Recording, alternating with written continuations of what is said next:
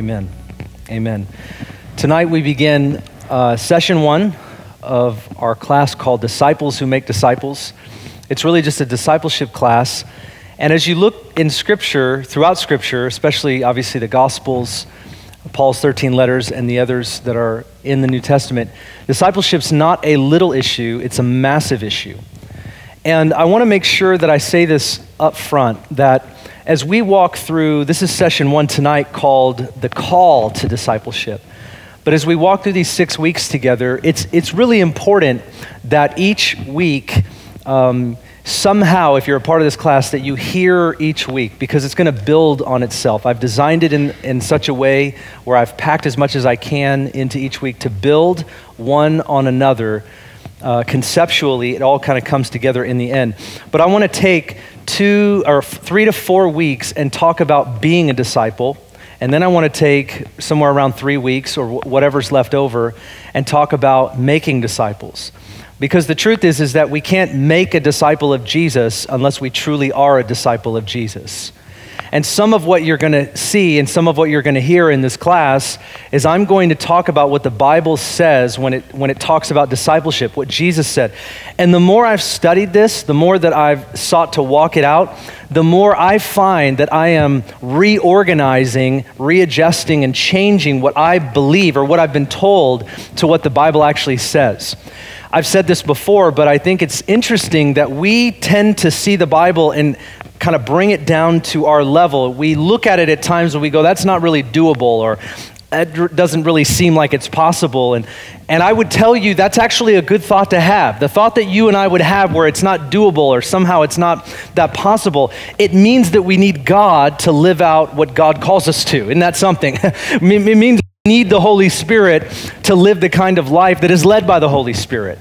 I mean, that's not a new concept, but it's important that when we look at scriptures on this particular topic, you'll see Jesus say provocative things that we don't want to somehow try to easily get out of.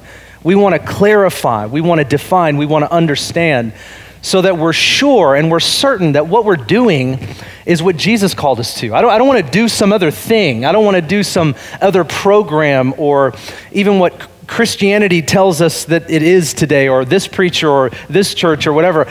I just want to go with what Scripture says. And my prayer for the new year has actually been that God would make me not bold in the sense of I'm getting something off my chest. That's not, that's not a healthy thing. But as I speak the truth, I don't, I don't want to mince words. I don't want to try to make it palatable. I don't, I, don't, I want to just put Jesus' words in front of people, and, and that's where we land. That's what we're after. That's what we want. That's the desire that's in our hearts. And sometimes we get uncomfortable. And this is one of those topics. Believe it or not, you may not think that in the beginning of the class, but you probably will think that by the end of tonight, that there are things that Jesus says that you can't just wink at, you can't just nod at, you, you, you can't just try to pay homage to or lip service to.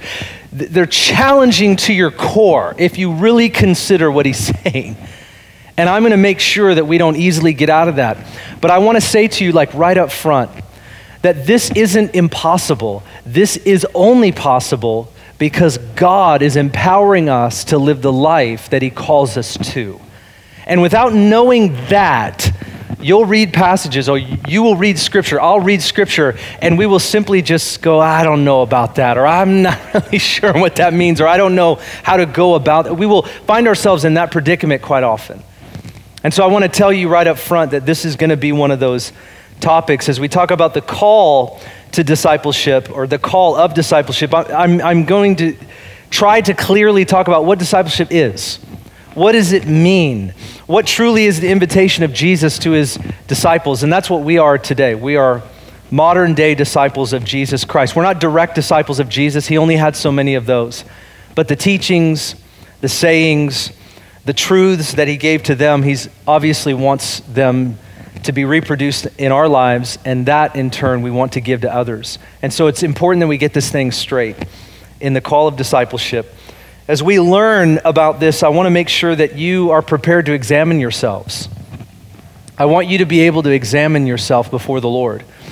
There's a concept in church, and, and really it comes from Scripture, called the fear of God. When I think of the fear of God, I, I sort of have this weird illustration that I want to share with you. It's important though. But I think of like my wife, who's in the back, her name's Bridget. When I say something from a stage or whatever, and it involves a date of some kind, she's my date checker, my fact checker on those things. Typically, I'm good at most things, but when it comes to dates, I'm like, you know, it was February, March, April, June, July. I'm not, I'm really sure. And then, I, and then what I do is when I say something, I look at my wife to see what's on her face. You know, she, is, she, is she cool with what I'm saying? Because then I know like the date's probably there. It's like I'm right in that pocket, that sweet spot. But if she's kind of like, you know, because she, she'll, she'll definitely show it. And, and so we thank you for grace, but, uh, but she'll show it and she'll say, no, it was January or whatever she, she's usually very respectful about that because that's what she's sitting in the back. Thank you, hon. I appreciate that. But, um, but anyways, uh, she'll. I'll, but it's funny how I start to get a little vulnerable when I start talking about a date or something because I know that she is sure about the thing I'm starting to tread water on. You, you understand?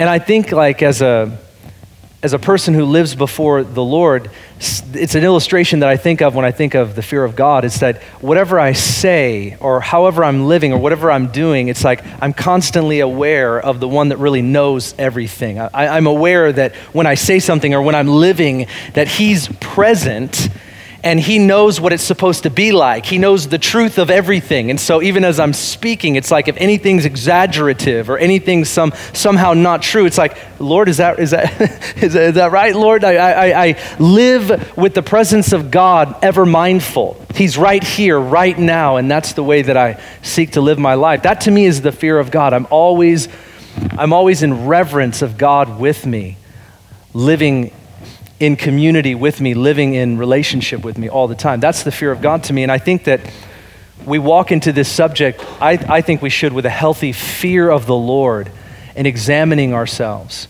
Are you a disciple of Jesus? I'm not asking you if you believe in Jesus. That, that's what we ask people today. We ask people, do you believe in Jesus? But we often don't know the word believe in the Bible doesn't mean like mental assent. It actually means, do you believe unto? In other words, you wholly, completely rely upon. That's what the amplified version would say. Yes, sir. Is that anybody have a suburban? And oh, that's yours. Okay, you have to move it like. It, oh, oh, thank you, thank you, thanks, Tim. Sorry, guys, you can't park in those first four spots. You didn't know that, so.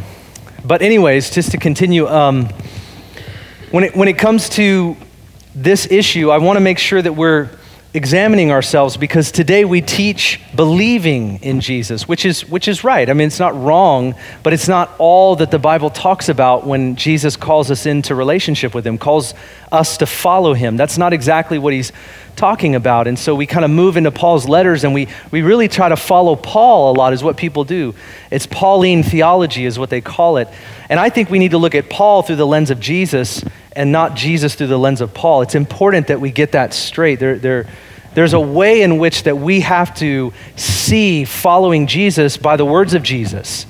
And Paul's words help us, but we've got to go back to Jesus' words as well. They, they work together, but I think often we reduce some of this down to believing as like a mental thing. We believe in Jesus and, and we're going to heaven, but it, it, what we, we haven't committed ourselves to following him everywhere into everything that he wants us to do. And before you and I check out and think that's what we're doing, I think it's important to examine if that's what we are doing in fact. Again, I'm not asking you if you're a believer in Jesus. It's not what I'm asking. But we can't wash over these words so quickly when Jesus calls us to stuff, especially the illustrations or the metaphors that he uses. They're very, they're severe, they're costly. And so we, we see that, we're going to see that very, very clearly. As Jesus uh, began his ministry, he almost immediately chose his disciples. I mean, there's, as you'll see, there's a couple of them, and then it just continues down that way where he kind of comes down the mountain one day and chooses his 12 disciples. And in ancient times, this word disciple was used not just as a disciple of Jesus, but it was, it was literally, it literally means a learner or a student. So when we talk about being a disciple of Jesus, we're talking about being a learner of Jesus, the way of Jesus. And so you look at the Greeks were disciples of philosophy, and the Pharisees were disciples of procedures through their interpretation of the law. The Zealots were disciples of protest. They were disciples of conflict, in fact. You know, they wanted to over, overrun and overturn things as they were. The disciples of Christ were disciples of a person. They were disciples of the person of Christ. And the clear call of discipleship is that to be the learner of Jesus Christ, which is then what we teach other people to be a follower and a learner of Jesus Christ. Not just a church, not just a procedure, not just a, a, set of morals or being nice people. It's to follow a person and all that he is and all that he says and all that he wants. And our whole life is absorbed into that one thing. Our whole life fits into that one thing, is to be a follower of him. And so that's who we are. In Jesus' time, you would also see like uh, this concept was more accepted than it is today, which is why we have to adjust. We have to make some adjustments. And you'll see that is that, you know, like for example, a, a son would almost always do the work of his father. He would, he would be raised into, if his father was a carpenter, the son would be a carpenter. It was a form of discipleship. That was the way that it, it was. The modern word would be like an apprentice, or we use the word mentor, but I think the word mentor as a modern word for disciple or discipleship, it's not quite the right word because I, when I think of like mentor, or I think of like the way in which we look at the word mentor, it's almost like I'm going to get so and so to mentor me to be a better teacher, or I'm going to get so and so to mentor me to be a better person, or be a better student, or be a better uh, to be a better parent. And so we kind of look at it like I can have ten mentors, and they can mentor me on all of these issues of life, and never really have to mentor me in life. It's almost like we have a whole new way of looking at mentoring, and so I don't like to use the word mentoring, not because it doesn't have some truth to what we're kind of going after in discipleship, but I think it it almost culturally means something, at least in the Western world, it means something a little bit different. And I think we, we kind of have to know that up front. So I use the word disciple and I use the word discipleship, uh, not because the word's more holy, but I think it, it stands apart from maybe whatever we've put onto the words that we might use as a modern equivalent. And so I want to kind of say that to you up front. The ancient world, they were more accepting of this concept. Like you would have a rabbi, and a rabbi would have students, or he would have schools of students. And those students, whenever a rabbi called a student to walk with them, or to learn from them. They were to learn the way of that rabbi, they were to learn the knowledge of that rabbi, and eventually they were to uh, uh, replace that rabbi eventually. That's why Jesus would say something like, A student is not above his teacher, but when, every, when all the students are fully trained, they're to be like their teacher. In other words, at some point, you're to do what I do, you're to be what I am. And so in those days, it wasn't like just come to my class, it was come and, and be a part of my school, live life with me, do life with me so that you can see the way that I live, the things that I say, the, the way that I go, and I want you to be that way. And so that commitment that followed that was visible, it was tangible, it was real. And it, it, it is often one of those things where even today I've seen people that live in community together and they do life close in close proximity and they have what I would see as more of that would mirror more of a first century discipleship model. And some folks look at that and they think of that as like cultish or controlling. And I think that we actually are the ones that need to adjust because we live in an isolated time. We live in an independent time. Don't tell me what to do. Don't tell me where to go. Don't tell me how to live my life. I am independent. we live under the Declaration of Independence, not just as a country, but as individuals. I think we've almost individualized that declaration, even though most of us have never read it. It's actually for a people and our freedom. But it's important that you and I grab a hold of this concept that God's called us to live in community and discipleship community at that. So, I want to talk to you about a few things as we get into the call of discipleship. And the first one is we need to understand the invitation of discipleship. As we consider the call of discipleship, we need to look at some of these moments in Scripture where Jesus just simply approached someone and called them into this thing called discipleship. And the first one is Simon and Andrew in Mark chapter 1, verse 16. And, and in 19 and 20, verse 19 and 20, we see James and John as well. I'll just read all of them. Uh, Mark chapter 1, verse 16. As he was going along by the Sea of Galilee, this is Jesus, he saw Simon and Andrew, the brother of Simon, casting a net into the sea, for they were fishermen. And Jesus said to them, Follow me, and I will make you become fishers of men. Immediately, that's what Mark always says, immediately they left their nets and they followed Jesus. Going on a little further, verse 19, he saw James the son of Zebedee and John his brother, who were also in the boat mending the nets. Immediately he called them, and they left their father Zebedee in the boat with the hired servants, and they went away to follow him. And Jesus calls them to follow him. He says, Follow me. And then he probably just keeps walking. I mean, he just keeps going. And, and they have a split second, seemingly, to decide what's about to happen. You see also in Matthew, or in Matthew chapter 9, where a man named Matthew is called, he's also called Levi. As Jesus went on from there, uh, verse 9, he saw a man called Matthew sitting in a tax collector's booth, and he said to him, Follow me. And Matthew got up and followed him. I mean, isn't that amazing to you? He walks up to men and they're in the middle of their profession, and he's not disturbed by that at all. He's not worried about the details whatsoever. You and I would be worried about the details. We would be wondering about our nets. We would be wondering about our tax collector booth. We would be wondering about our employer and our employees. Jesus says, Follow me, and they just follow him. It's incredible.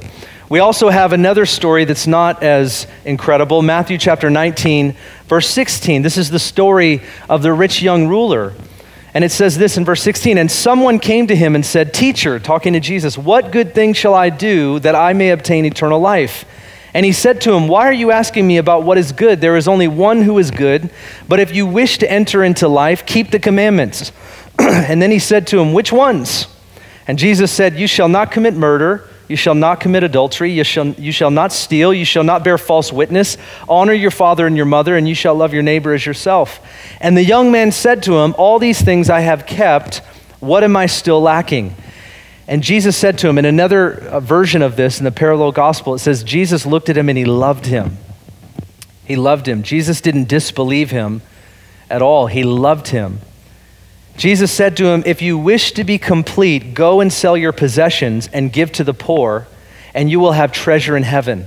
And then come and follow me. But when the young man heard this statement, he went away grieving, for he was one who owned much property. Jesus was touching on something right there. Interesting, interesting point. Luke chapter 9, here's our last one that I'll use. Verse 57 there's sort of a collection of people that Jesus calls to follow him. It says this As they were going along the road, someone said to him, I will follow you wherever you go. That's a dangerous declaration. And Jesus says to him, The foxes have holes and the birds of the air have nests, but the Son of Man has nowhere to lay his head. I've got nowhere to sleep tonight. Are you okay with that? you made this declaration before you even considered what it is that you're actually saying. And he said to another, Follow me. Jesus looks at somebody else. He says, Follow me. But he said, Lord, permit me first to go and bury my father. But he said to him, Allow the dead to bury their own dead, but as for you, go and proclaim everywhere the kingdom of God. People have said this seems insensitive. Culturally, it was not insensitive. It wasn't insensitive at all. Uh, for him to say, I want to go bury my father, was not to say that his father was dead. It was to say that let me go and be with my father until he dies, and then I'll bury him. It was in his way to honor his father, in a sense. And Jesus was saying, essentially, I'm first. Let the dead bury the dead. It's not insensitive. Another also said, I will follow you, Lord, but first permit me to say goodbye to those at home. But Jesus said to him, No one, listen to Jesus' words, no one, after putting the hand to the plow and looking back, is fit for the kingdom of God. I don't, I want to be really uh, clear uh, with you guys. I don't hear these kinds of provocative words of Jesus all that often anymore. As a preacher, it's easy to preach the verses that you can give to people and say, this is, this is all the, the lovey stuff. This is all the good stuff. And truthfully, even, even if we just had a little bit of that, it's enough. Like the little goes a long way. The love of God, that, none of that ever gets old. But when you read some of these things, these are the, like the responses. To follow Jesus, he's not calling a little bit of us to follow him. He clearly is calling absolutely everything about us to follow him. He doesn't want to negotiate with anything else. And we'll see that. And so I want to just from these passages make some conclusions about the call of discipleship. As we understand the invitation, don't you think it's important to understand the invitation that Jesus is making with us? When he says, Come and follow me, when he says, Come and be my disciple, what is it that he means by that? And the first from these passages that I can see is the invitation of discipleship offers us first a close relationship with God. I want to. I want to say that uh, right up front, and I think this is the most important part. The people that Jesus called to follow him were being offered relationship, close relationship with the Son of God. We, we've taught about the Trinity. Jesus was God the Son in human flesh and those that chose to follow him, maybe they didn't know that until there was a certain point where Jesus clarified that with his disciples. But what Jesus was that they knew was he was a miracle worker, and they hadn't seen that since the time of Elisha.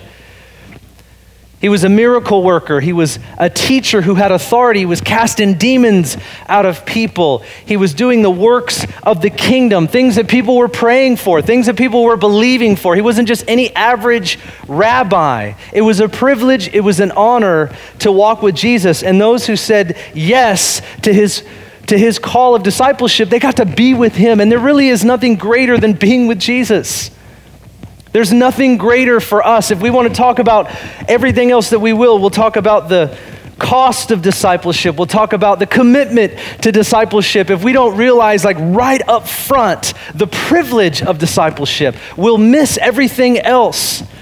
Because that's the most important part. When he calls you, he's calling you first into relationship, into close proximity, that we get to see who he is, what he's like, how he works the power of His Word, the answer to our prayers. We get to see the transformation of people's lives. We get to see God do things that nobody else could do. There's no other God that's doing anything like Jesus. We get to see that we're invited into close relationship with Him. That is the first and the most important thing about discipleship, is He's inviting us into relationship. Before we consider what we're letting go of, we need to make sure that we lock in what we're getting we're getting the thing that we all need, we all want, we're all truly after. But the second thing that we also need to realize is the invitation of discipleship demands a clear response. I used to think that, you know, the answer of Andrew and Simon and James and John and Matthew, I used to think that was a radical response, but I started to understand the radical invitation because a radical invitation necessitates a radical response. See, these guys were just fishermen. This was Matthew was just a tax collector. He was most likely not respected in his time. He was disbarred from the synagogue because of who he worked for. He worked for the Gentiles in collecting taxes, and he had to extort people for money. That's actually how you made money if you were a tax collector. You had to collect more than what taxes really were, so you could make a living, and you worked for the Gentiles. And so they didn't let a man like this into the synagogue. When a rabbi who performs miracles, walks by his tax collector's booth and says, Follow me, he's calling him out of a kind of lifestyle that he himself has not come to respect. And so to him, it was a radical invitation because what rabbi would ever do that for this man? What, what rabbi, what man of God would ever stop and pay attention to a man like this? Or fisherman for that matter? Who would walk by. You're just fishermen. That's not this amazing occupation in the first century. This stop by fishermen. Jesus says, Follow me. Here's this miracle working rabbi. What man of God would do this for these men? These men knew the privilege, they knew the honor of Jesus offering something like this. And I think once again, we've got to go back to what I already said in the, the invitation of discipleship is that close relationship, what he's calling us to and the privilege, the honor that it truly is, but it also demands a very clear response. There's no negotiation in this. Jesus wasn't begging them. Sometimes I get a little nervous when preachers beg people to give their lives to Jesus. Like, come on, you know you want to. it's almost like we're doing God a favor. Friends, Jesus went to a cross, he died a bloody death, innocent man. He was God in human flesh, innocent of everything that everybody said that he was guilty of. He was innocent. They killed him, they crucified him, they beat we did that to him. And he went to the cross for us. And so when he comes to us and invites us into discipleship, the only reason, in my opinion, that we would resist giving our entire self is because we truly don't understand what he's giving to us. We truly don't understand what he's in, inviting us into. But make no mistake about it, he, he, he's wanting a clear response. Any answer other than a yes is still a no. There's no negotiation here. Radical invitation necessitates a radical response. Jesus invites several people to follow him. Some say yes and follow him, and some don't.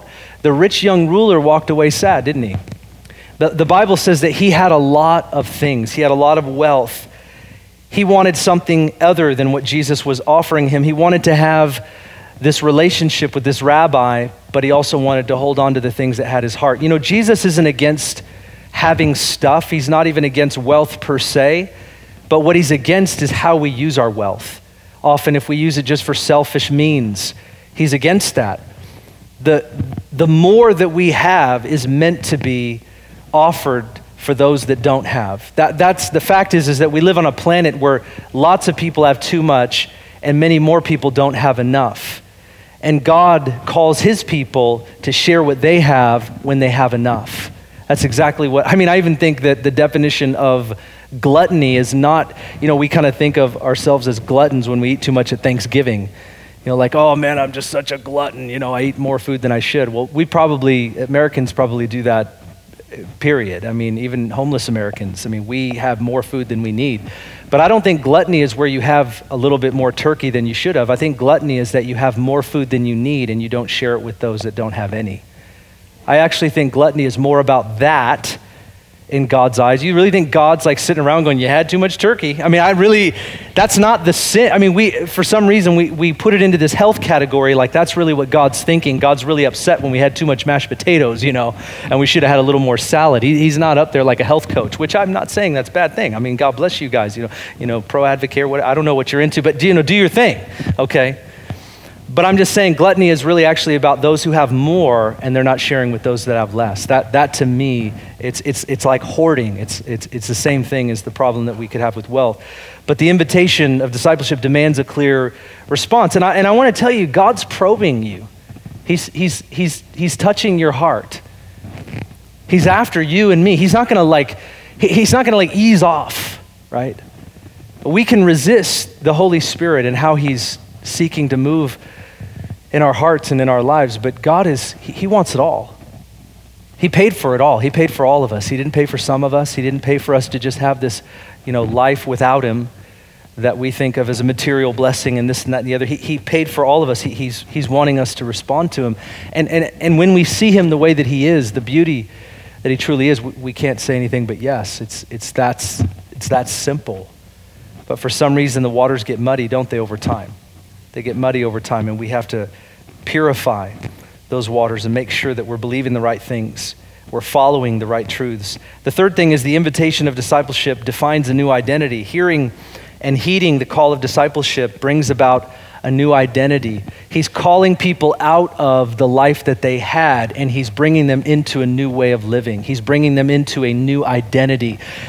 As a disciple, they understood this. We need to understand this when we choose to follow our rabbi, Jesus Christ, our teacher, he's the Lord, as we follow him, that actually defines, it redefines who we are because we're called to be like him. We're called to do as he does. When a rabbi would call a student, it's to go where he goes, it's to do what he does. So when we're followers of him, we're going where he goes, we're doing what he does. And it redefines everything about who we are.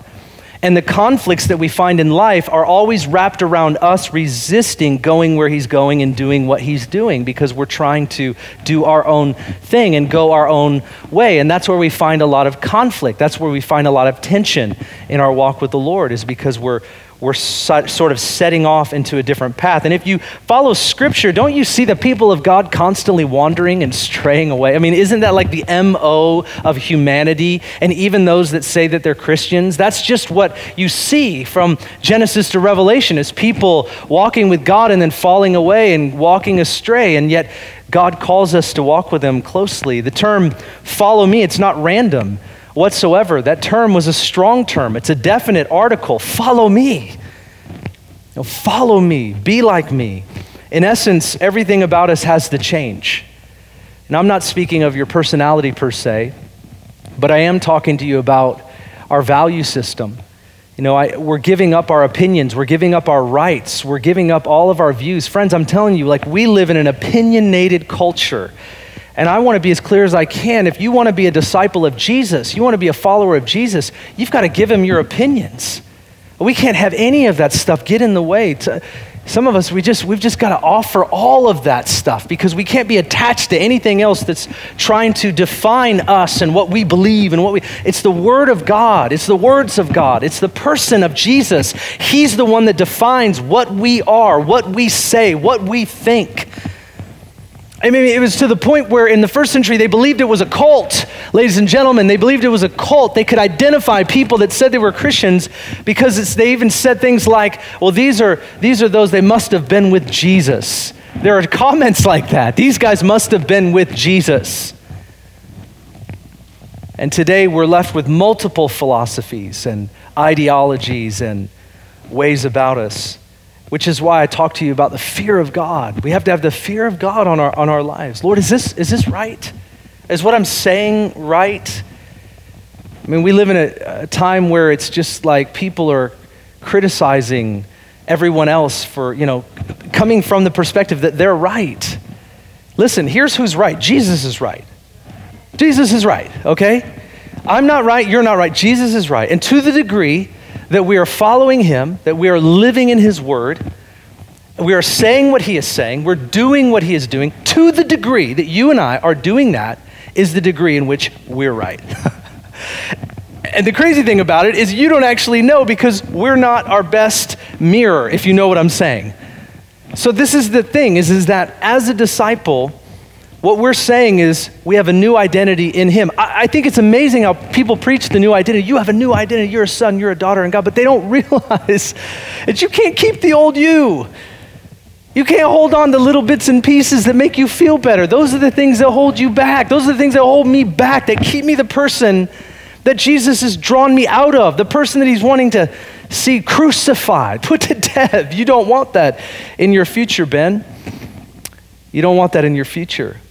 It defines us. He defines us. This thing of discipleship, as we follow Him, He redefines us. If we're to understand the invitation for what it is, we will give ourselves fully to what is being offered. I believe that 100%. None of these scriptures that I'm about to read to you should be difficult because we understand who is talking to us. You can't let a person like me get in the way. There are preachers or pastors or Bible study leaders or even your own self. You can't let any human being get in the way. You've got to see the words being spoken from the author himself. You have to see that. We have to see that because he's the one that we stand before. He's the one that we give an account to, not your preacher, not your pastor, not your friend, not your Bible study leader, and not your own interpretation. You give an account to Jesus Christ. You and I give an account to Jesus and what we did with his words. And so when we see these words and who it is that's saying them. It's not a difficult thing, it's not a burdensome thing. And it shouldn't be that way. And if you feel that or you sense that burden when you read some of these words, I would say to you, like, hear it from Jesus, the one you love. Hear it from the one that you are following. This is an invitation. We joyfully give all without withholding. An invitation is something we get to do, get to do. An obligation is something we have to do. And I would ask you, as following Jesus become an obligation to you? And I would define, I would define following Jesus by, since he's physically not with us, following his word closely. We have proved as people that we can be good fans. Am I speaking in Seattle or what? I mean, I don't know. I mean, where am I? Okay. We have proved that we are capable of being good followers of those that we like, the preferences that you and I have, the people that we like, the, the authors that we like, the musicians that we like, the teams that we like, the people that we like, the people that we follow. We have proved that. You have proved that in yourself. There are things that you like, there are things that you follow, there are people that you listen to. That's just the way that it is. The question is is Jesus above all of those? And before you and I answer that question, we want to examine whether or not that's true. If I would give you something to take away from this class tonight, I would tell you don't quickly answer those questions, please.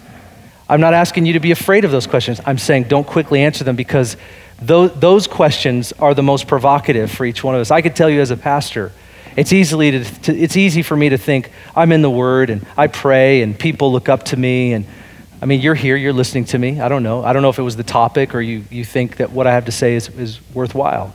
I would, I would venture to say you might. But it's easy for me to walk away and think I'm good with God and everything's good and check in the box. And I would tell you that's not, that's not true. I have to live before God every day. I have to live in this thing of discipleship. Eh, discipleship is not something I just committed to once, it's a following of Jesus day in, day out. And so, an obligation is something we have to do. And if you feel that way about the Word of God, or you feel that way about your closeness to Him in prayer, you feel that way about the things that He calls you to or says over your life, what you're supposed to do in life, He calls us into mission, which we're going to talk so much about. He calls us into mission. He doesn't, I, I, I, I honestly get kind of disgusted for some of the messages these days. Like it's all about health and wealth and having your finances all up to par and having all of your relationships are all going to be great. You know, Jesus said, the world's going to hate you because the world hated me. I mean, I don't remember the last time you heard a sermon about that, but I just want to bring up the point, if you're with me on that. Jesus Christ looked at his disciples and he didn't say, Guess what? Eh? You're going to have all the health and wealth benefits that come with the kingdom, and you're going to have a nice 401k package, and it's going to be really, really good, and all your relationships, there's going to be no tension, even though we didn't have that. Even though we didn't have that, and because now love is in you, uh, because you love, everybody's going to love you. Jesus was love incarnate, and they killed him. We killed him. We killed the most loving person on the planet. You, you, you get what, where I'm going with this? So how, no matter how loving you are, you're not going to be loved by everyone. There's a God factor in what it is that we're doing. And so we think through this and I think we need to think through it on a deeper level.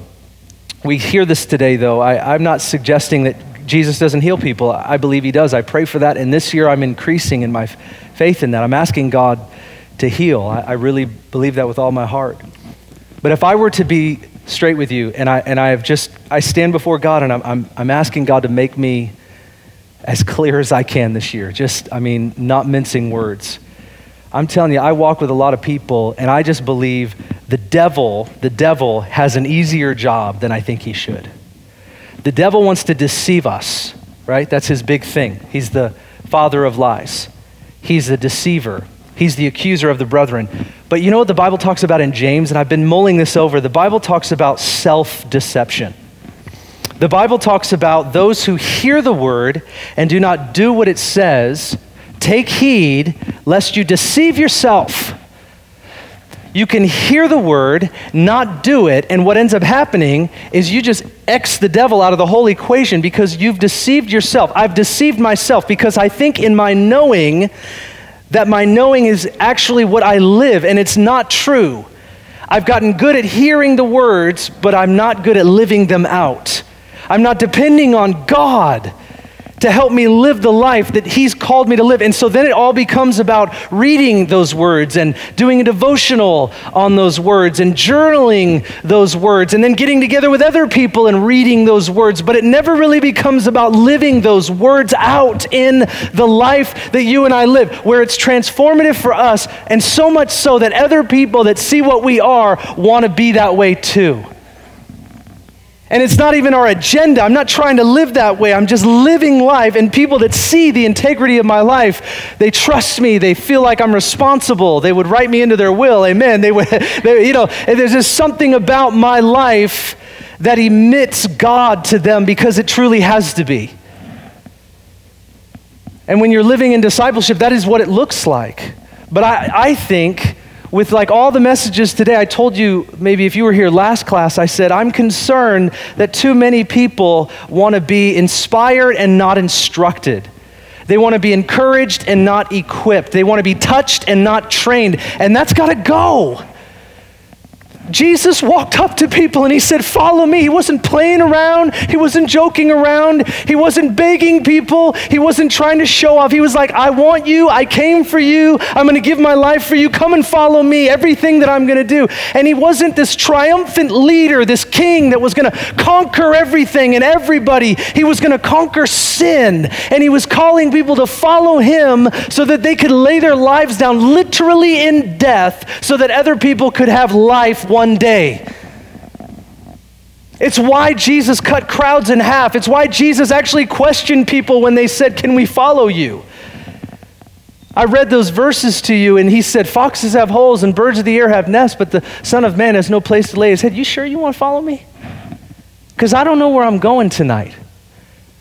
It doesn't sound like what a lot of people were looking for when they wanted to follow him. And he was clarifying it with people. He was like making sure. I mean, we beg people. I'm so glad you're here. I'm, i mean, I am glad you're here. Okay. Because I'm like one of you, you know, I'm not like, I'm not like the big guy, you know, so I'm one of you speaking to. But my point is, is that it's just different with him. I, I find Jesus to be quite a bit different. The, the more I get to know him, I find him to be quite a bit different than some of the ways that I was told. He's so unafraid to say the hardest thing that needs to be said. He is so unafraid to, to, to ask the most provocative question that I, that I won't even ask myself. He, he is like that. I, I preached this last Sunday out of John 5, this question that Jesus walks up to a person that's been sick for 38, 38 years and he says, Do you want to be well? I just wouldn't walk into a hospital and walk into the cancer patient ward and walk up to somebody who's suffering and say, Do you really want to be better? I mean, they're in the hospital. They have a condition that I bet they hate, and they're even there to get better. Would I walk up to that person and say, Do you want? Jesus walked up to people and said stuff like that. A blind man was following him, crying out, Son of David, have mercy on me. They were trying to quiet them down. And Jesus says, Let him come to me. And he comes and he goes, What do you want me to do? I want to see. And then Jesus asks Peter in John chapter 21, he says it to him three times Do you love me? I mean, can you imagine? Do, do you follow a Jesus that would ask you the question and not just assume it? Do you really love me? Right. I, sometimes I think we've made up a Jesus in our own mind that Scripture doesn't even talk about. I mean, it, it, there are pieces of, I mean, I'm not suggesting he's not loving, I'm just saying that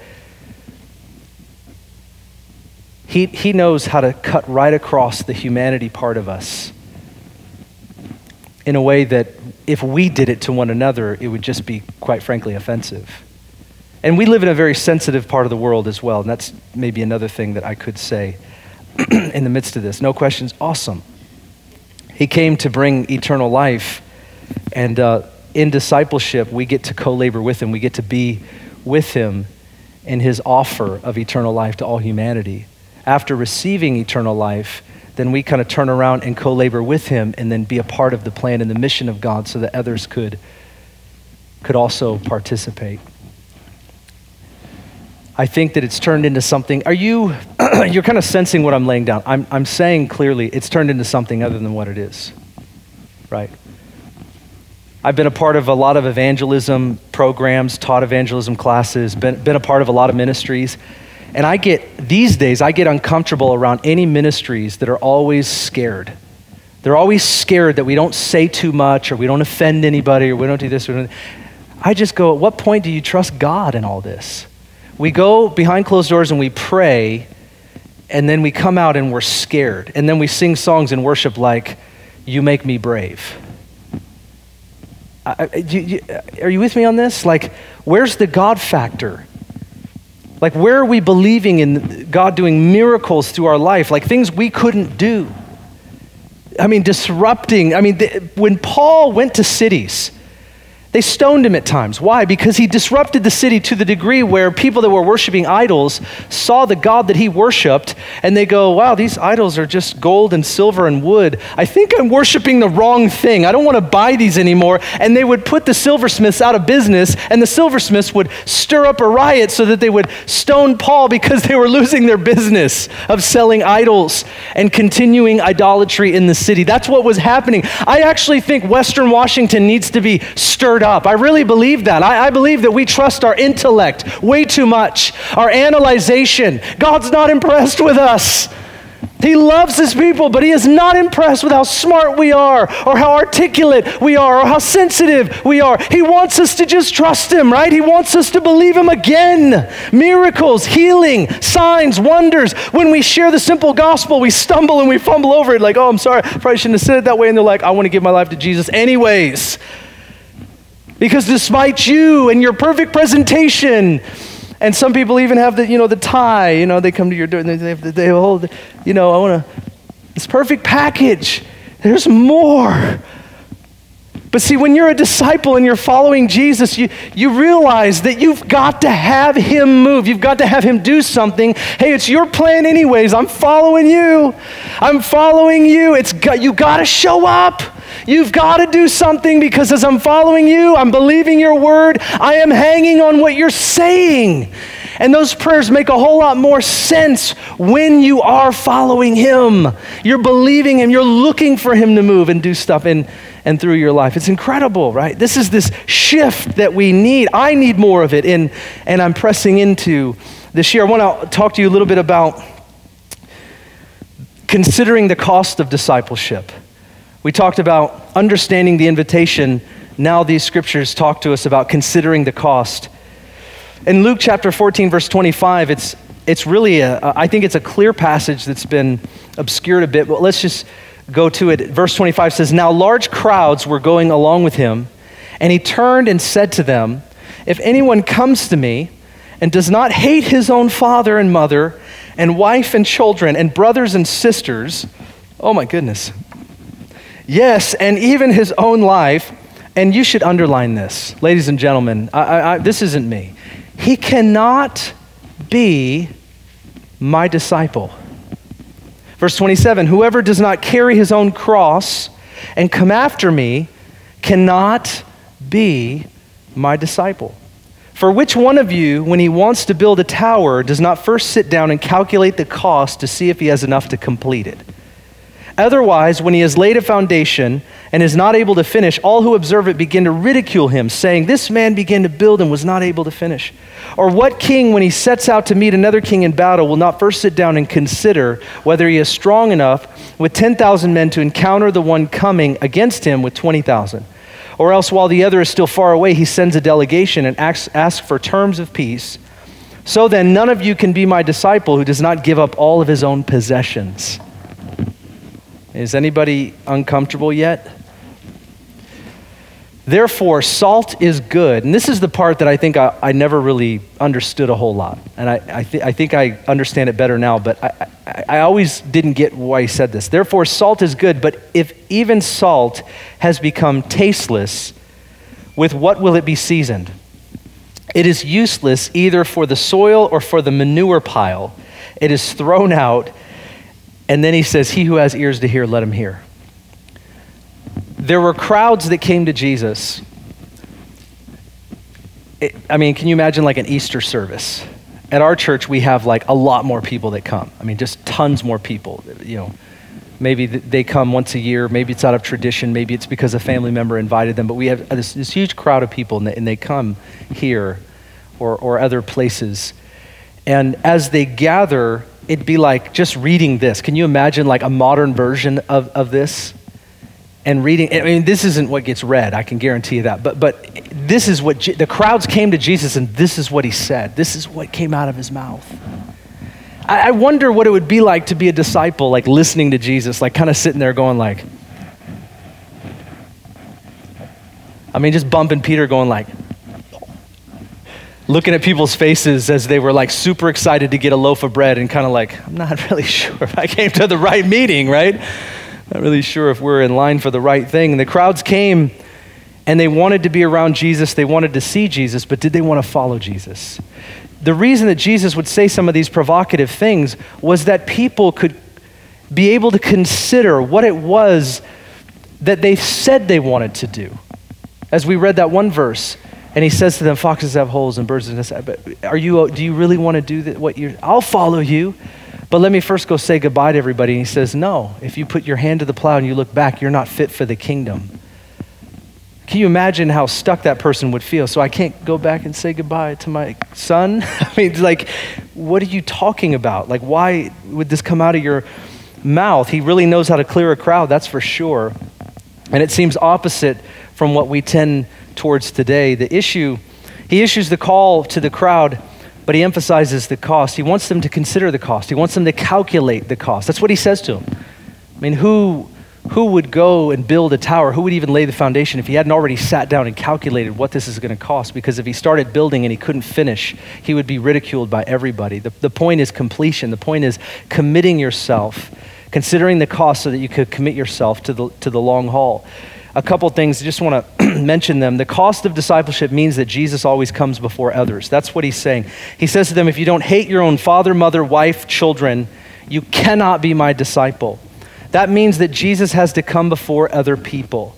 He, he's clarifying with them. He's saying, listen, if anybody else comes before me, you won't be my disciple. He, he's not patronizing them. He's not speaking down to them. He wouldn't speak down to you and me. What he's trying to say is if you want to follow and you want to be my disciple, if you allow the voice of anybody else that you love, anybody else that's close, he didn't even say neighbors and president, he didn't say any of that. He said people that are close. If you allow those voices of the closest people in your life to become stronger or greater or more important than my voice, you will not be my disciple. It's not even possible.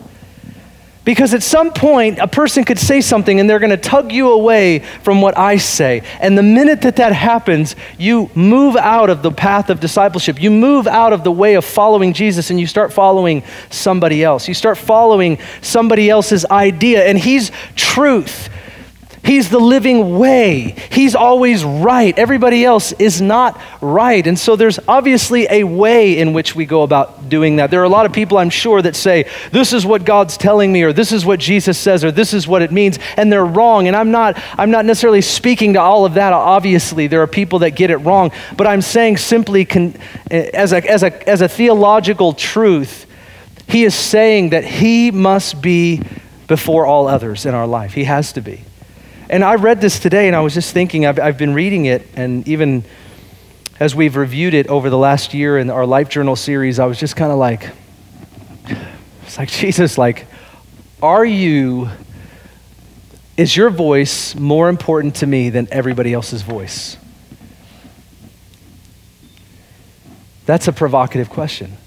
Is your voice more important to me than anybody else's voice. Because there's been times where I've been told other things by people. They've said, well, you can't do this or you shouldn't be able to do this. I've got lots of stories. One time I was, at, I was a youth pastor and I was working in a teen center. And um, there was a young man there, and I, I, we had just served dinner. We, we, we paid for all the dinner. We would come and serve, and there were teens that would come from all over the place. And and so a- after serving dinner, we sat down and ate with everybody, and I just unashamedly would talk about Jesus at every opportunity that I, that I could get. And so I'm talking to this guy, and he's talking about his depression and some of his issues.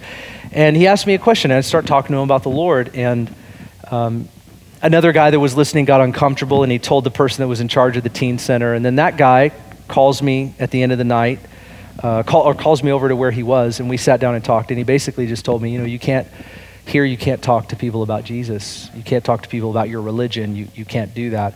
What was interesting, though, is that I had been serving at that teen center, paying for it out of my pocket for quite some time. And I had heard people talk about Buddha and uh, you name it. I, I had heard every ideology being spouted out of the leaders and all these people. And usually we uh, tell people to be ultra sensitive. We want you to be sensitive. We want you to, and, maybe there's a time for tact, but like there was that, I remember that night I just thought, no, I'm not, I'm not going to bow to this voice because I feel compelled that this young man that I was talking to was worth me sharing Jesus for, with in that moment. I knew that was something that I needed to do. I just knew it. The word helps me understand that. I'm sitting there with him. How in the world am I going to let him talk to me like this and not bring up the real hope that I have? I mean, there's, you know, you kind of do this kind of thing and you, you know, I'm not saying I don't, I, I don't, I'm not saying I don't respect people that have to do that at times, but I'm just not, I just can't, I can't do it, you know.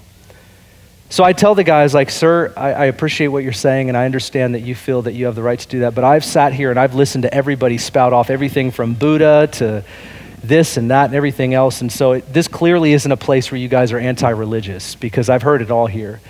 And when I was talking to this young man about was true for my life. It's the actual reason why I'm here. The only reason, sir, that I am actually serving you and paying for this and being here week in, week, week out, or, or month in, month out, the only reason I'm doing this is because Jesus changed my life. That's a fact that you get to wrestle with, but it's true for me. And I'm not trying to hide that, nor am I coming here just to proselytize. I am here to serve everybody. But you're telling me that I can't talk openly about the very thing that everybody else seems to be okay with talking about their side of it or their versions of it. And I'm not going, I just don't, I just don't feel like that's something I can do. And so, however that lands on you, it lands on you. I remember that conversation. It was just about like that. And he kind of just looks at me and didn't really know what to say. I sort of pushed him into a corner. But um, I told him, I'll respect you. I'll respect what, what's going on here. Clearly, I'm serving, but I, I, don't, I didn't do anything wrong. I just didn't do anything wrong. And, and I think this young man needed to hear what I had to say. So, and he said, okay. he just kind of backed off. Sometimes another voice will speak. And if we're not hearing the voice of the Lord, we're just going to go with what it says. I mean, that's just what's going to happen. And let me ask you a question How long do you listen to that voice before at the end of the day you're just not saying what Jesus says and you're just not doing what Jesus does? I mean, at what point do you just sort of wake up and go, I have bowed down to everything but the voice of God? I, I, I think, I think that um, what needs to happen is an eruption in the people of God to be fearless. That's what I think. I think fear settles on us and we sophisticate it and we call it the other things. And I think when the people of God get courageous, and they're not bowing to other voices. I actually think that's when revival will come. I think when two things happen. I think when people come out of their secret sin, number one, because we can't be addicted to you know all kinds of sexual sin in the closet and then and then pray for revival that can't happen that's okay so we got to get clean and as we come out of our secrets and we become courageous i think revival will happen the, that, that's what i believe and part of that is just simply following Jesus and his voice being more important than others. There's going to be a conflict. I, I want to promise you that. Can I just say it to you like this? There will be conflicting voices in your life and in my life that will tell us what to do and how to do it. And there will be choices that we have to make at different times, and we're going to have to discern the voice of God. We will have to discern the voice of God in the midst of the other voices. And Jesus calls us as disciples. He says, Is my voice, does my voice come before everybody else's voice? It's the provocative question that we have to answer in an ongoing way. It is required, he says. The second is the cost of discipleship means that Jesus always comes before ourselves. He says this, there's this paradoxical invitation winning by losing, gaining by giving, leading by serving. Following Jesus means that we first deny ourself, which means to dethrone ourself. I would suggest to you that that, that means like our opinions and all of our, our, our ideas. I'm not suggesting he wants us to throw down the toilet our personality and and those kinds of things, the distinctions that we have, or some of the preferences that we have that are, that are simply just make up part of who we are. But I'm saying denying self means self first, denying selfishness, denying, uh, denying self centeredness. Are we at the center? That's the Christianity of today. The Christianity of today is what can God do for me? How can God make my life better? How can God fix all my problems? That's the Christianity of today. But real Christianity is where Jesus comes from heaven to earth, gives his life so that sin can be forgiven, that people can be restored back to the Father, and then everybody who names the name of Jesus now has that same mission in this life, and they spend their entire selves, their entire life on helping helping everybody else know what they know to go where they go. That's what this entire life is about. It's about the mission of God. It's not about being a better you. It's about, it's about denying you and being like Him. That's what all of this life is about. And to get it twisted is to get it wrong. And I think a lot of our issues and, and uh, our disappointments, they're attached to us not getting something that we think that we're supposed to get, when in reality, it might just be that we're not following Jesus in one way or another. It might just be that we are not listening to God. It might just be that we're not doing what He's wanting us to do. It might just be that we are all about ourselves instead of all about Him. That might be what's really wrong. And until we repent from that, we are not going to find satisfaction. We're not going to find transformation. We will not find what, what our hearts are really looking for. We won't find it at all. It's not going to happen because we were made for God, by God, for His purposes, and for His glory. And self seeking, self satisfaction, self centeredness always leaves us wanting. It always leaves us seeking and searching and wandering, and it never satisfies. It never, ever satisfies. It just won't, it can't, it doesn't. That's the point of discipleship is that we follow him. We speak when he speaks. We go where he goes. We do what he, he does. Denying self, we dethrone ourselves, and Jesus sits on the throne of our life. And there's a humility that is embedded into us where, yeah, you can be courageous and you can be a bold person, but you're also that same kind of person where you're humble before God. You tremble before the words of God. It's no wonder why the enemy would attack the word. Is the Bible really legitimate? I mean, come on, you know, people wrote it, and I mean, really, the Holy Spirit, seriously, I mean, whoo. People wrote it, and scribes transliterated it in language after language and century after century. You really think that this, this Bible is from God? I mean, come on, there's progression, right? I mean, we're living in today's world, right? I mean, things should change. I mean, get with the times. I mean, this ancient book that we have a hard time interpreting and understanding, you really think that's God's word? I mean, God breathed through human beings. I mean, human beings like you and me, look how fickle we are. Look how strange we are. Look how we get it wrong all the time. You really think that God would give his words to people and preserve it through time and history? You really think that? I mean, the enemy will come dismantle and dislodge the entirety of our basis of Christianity. He'll attack that to get us to undermine what it is that God really is calling us to believe and calling us to do. And then, if he can't do that, he'll get us to believe that just being a good, religiously devoted person to a building is what Jesus wants us to do. That's not what Jesus calls us to do. I mean, uh, we live busy lives. We actually live in the, you, you guys know this, right? You live in the busiest part of the world, almost, it seems like. And I don't mean like, uh, you know, you think of like Hong Kong and some of these other places that are faster in terms of like walking around, you like get overwhelmed. This is a very, very, very overwhelmingly busy place where we live. I've been to a lot of places in the nation, and I'm telling you, where we live is, is the busiest by far, it feels like to me. The most distracting maybe not the most full in terms of what we have going on, but it's the most distracting, it feels like. And, I, and this call of Jesus to deny self and to daily follow him and to pick up our cross, which is, which is really, it's a death sentence.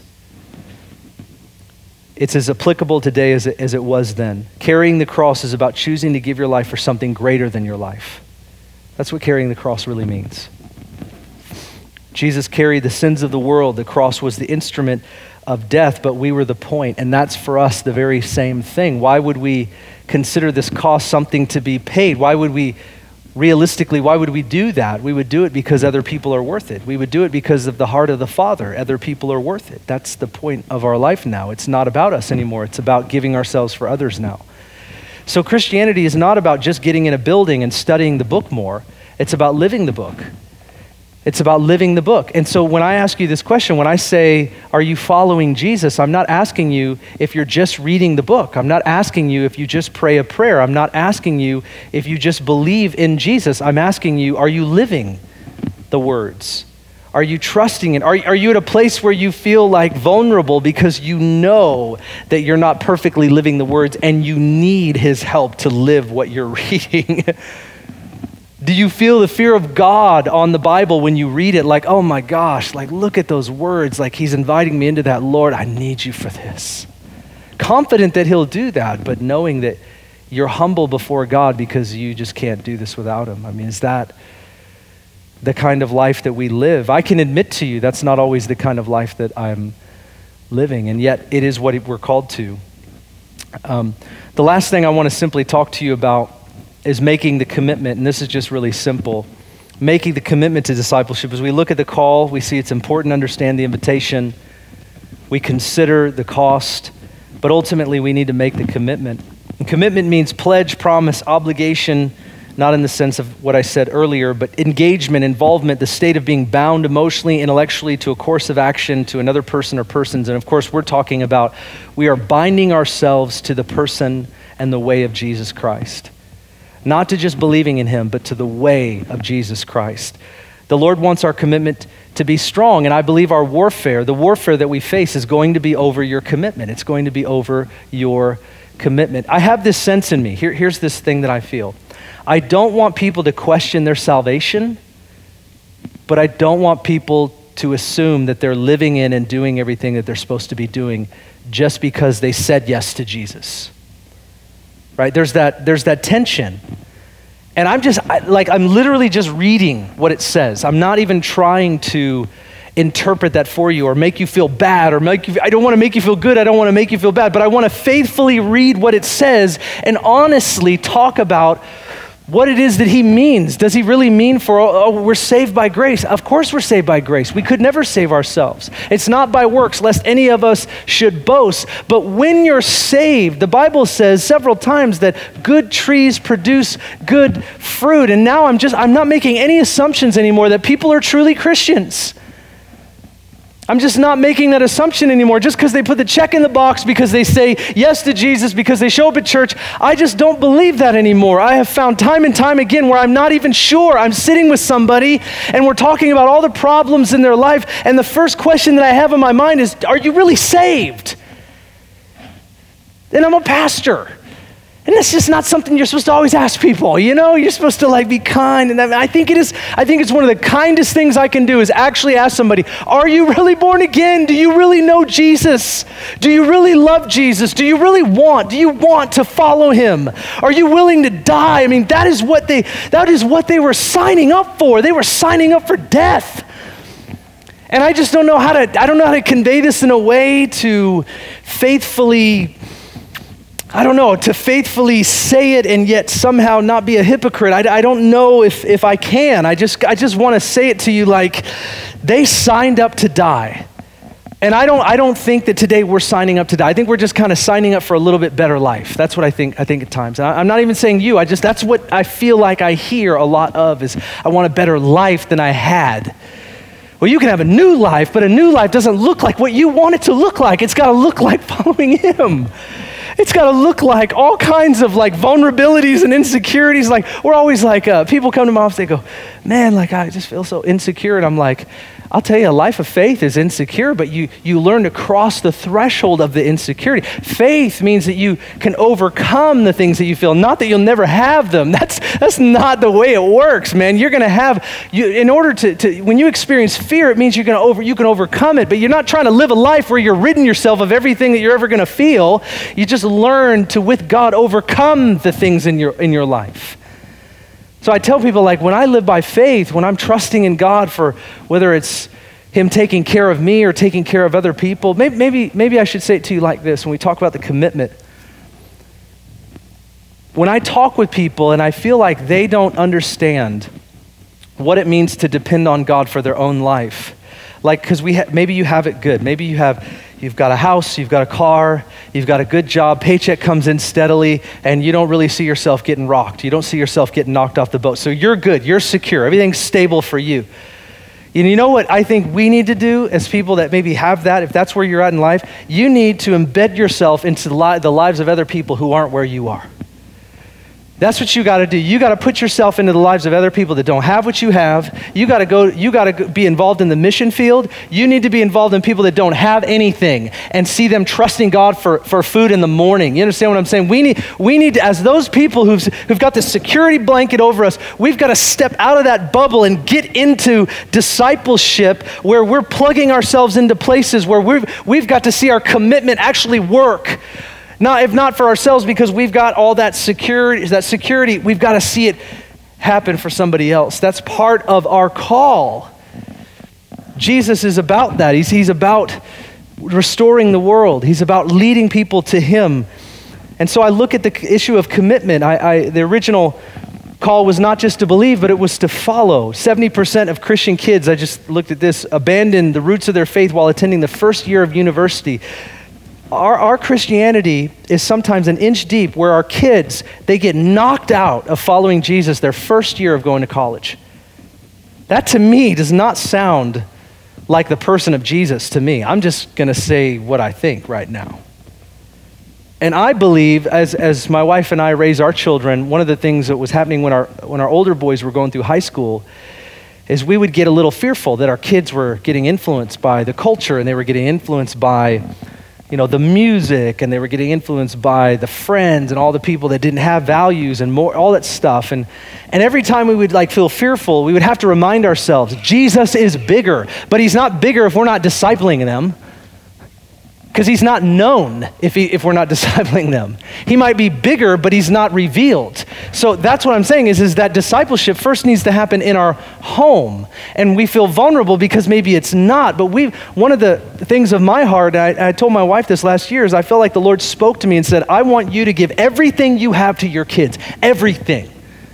What good is what I have if I can't even give it all to my children? My knowledge, my Bible reading, my Bible study, my mission trips, the experiences, the miracles that I've seen, the changed lives. If I'm not even telling my kids the stories or reading them the scriptures and compelling them and calling them now, what good is what I have if I can't even pass it on to my children? Discipleship. The call of my discipleship is to first be in line with Jesus and secondarily to give away what Jesus gives to me, all of what Jesus gives to me. If you're a parent, let me compel you as a parent. We need to give everything that God gives us to our kids. Not one drop should we waste, none of it. All. Spend our time giving all that we have to them. If you're not a parent, you've got a lot to give away to other people. You've got to find the people of your anointing. I don't know who they are, I don't know where they are, but you need to come alive to who that is. It's part of your call, it's part of what God calls you to. And I don't know where or what that is. Your commitment will be tested by opportunities that will bring about change for good or for bad. Your commitment to Jesus is going to be tested. My commitment to Jesus is going to be tested time and time and time again. And we've got to remain faithful to Him. And by the Holy Spirit and His power and His Word, we can do that. In the Gospels, we find moments where people deserted Jesus. It's not what we want to talk about. I came to Jesus, I think it's 17 years ago. And I can honestly tell you, the five or six guys that came to Christ in the same time that I did, there's only two of us that walk with Jesus right now. Two of us. This is very real to me. I mean, this is very real to me. It, it, it's one of those things where it's like, I, I want to just kind of share, I'm just sharing my heart with you. I'm wrapping this up. You don't know I'm wrapping it up, but in my heart, I'm wrapping it up. This is real to me. I, I, love miracles and healing. I love all that stuff, but like we've got to get the foundation into people because folks are getting knocked off their, fa- their faith. They're getting knocked off the foundation of their faith. And I, I think that if we preach the message, I think if we preach the person and the message of Jesus Christ, the power of it, I think we'll come back to the church in a way where we're, we're not falling away so easily. Right?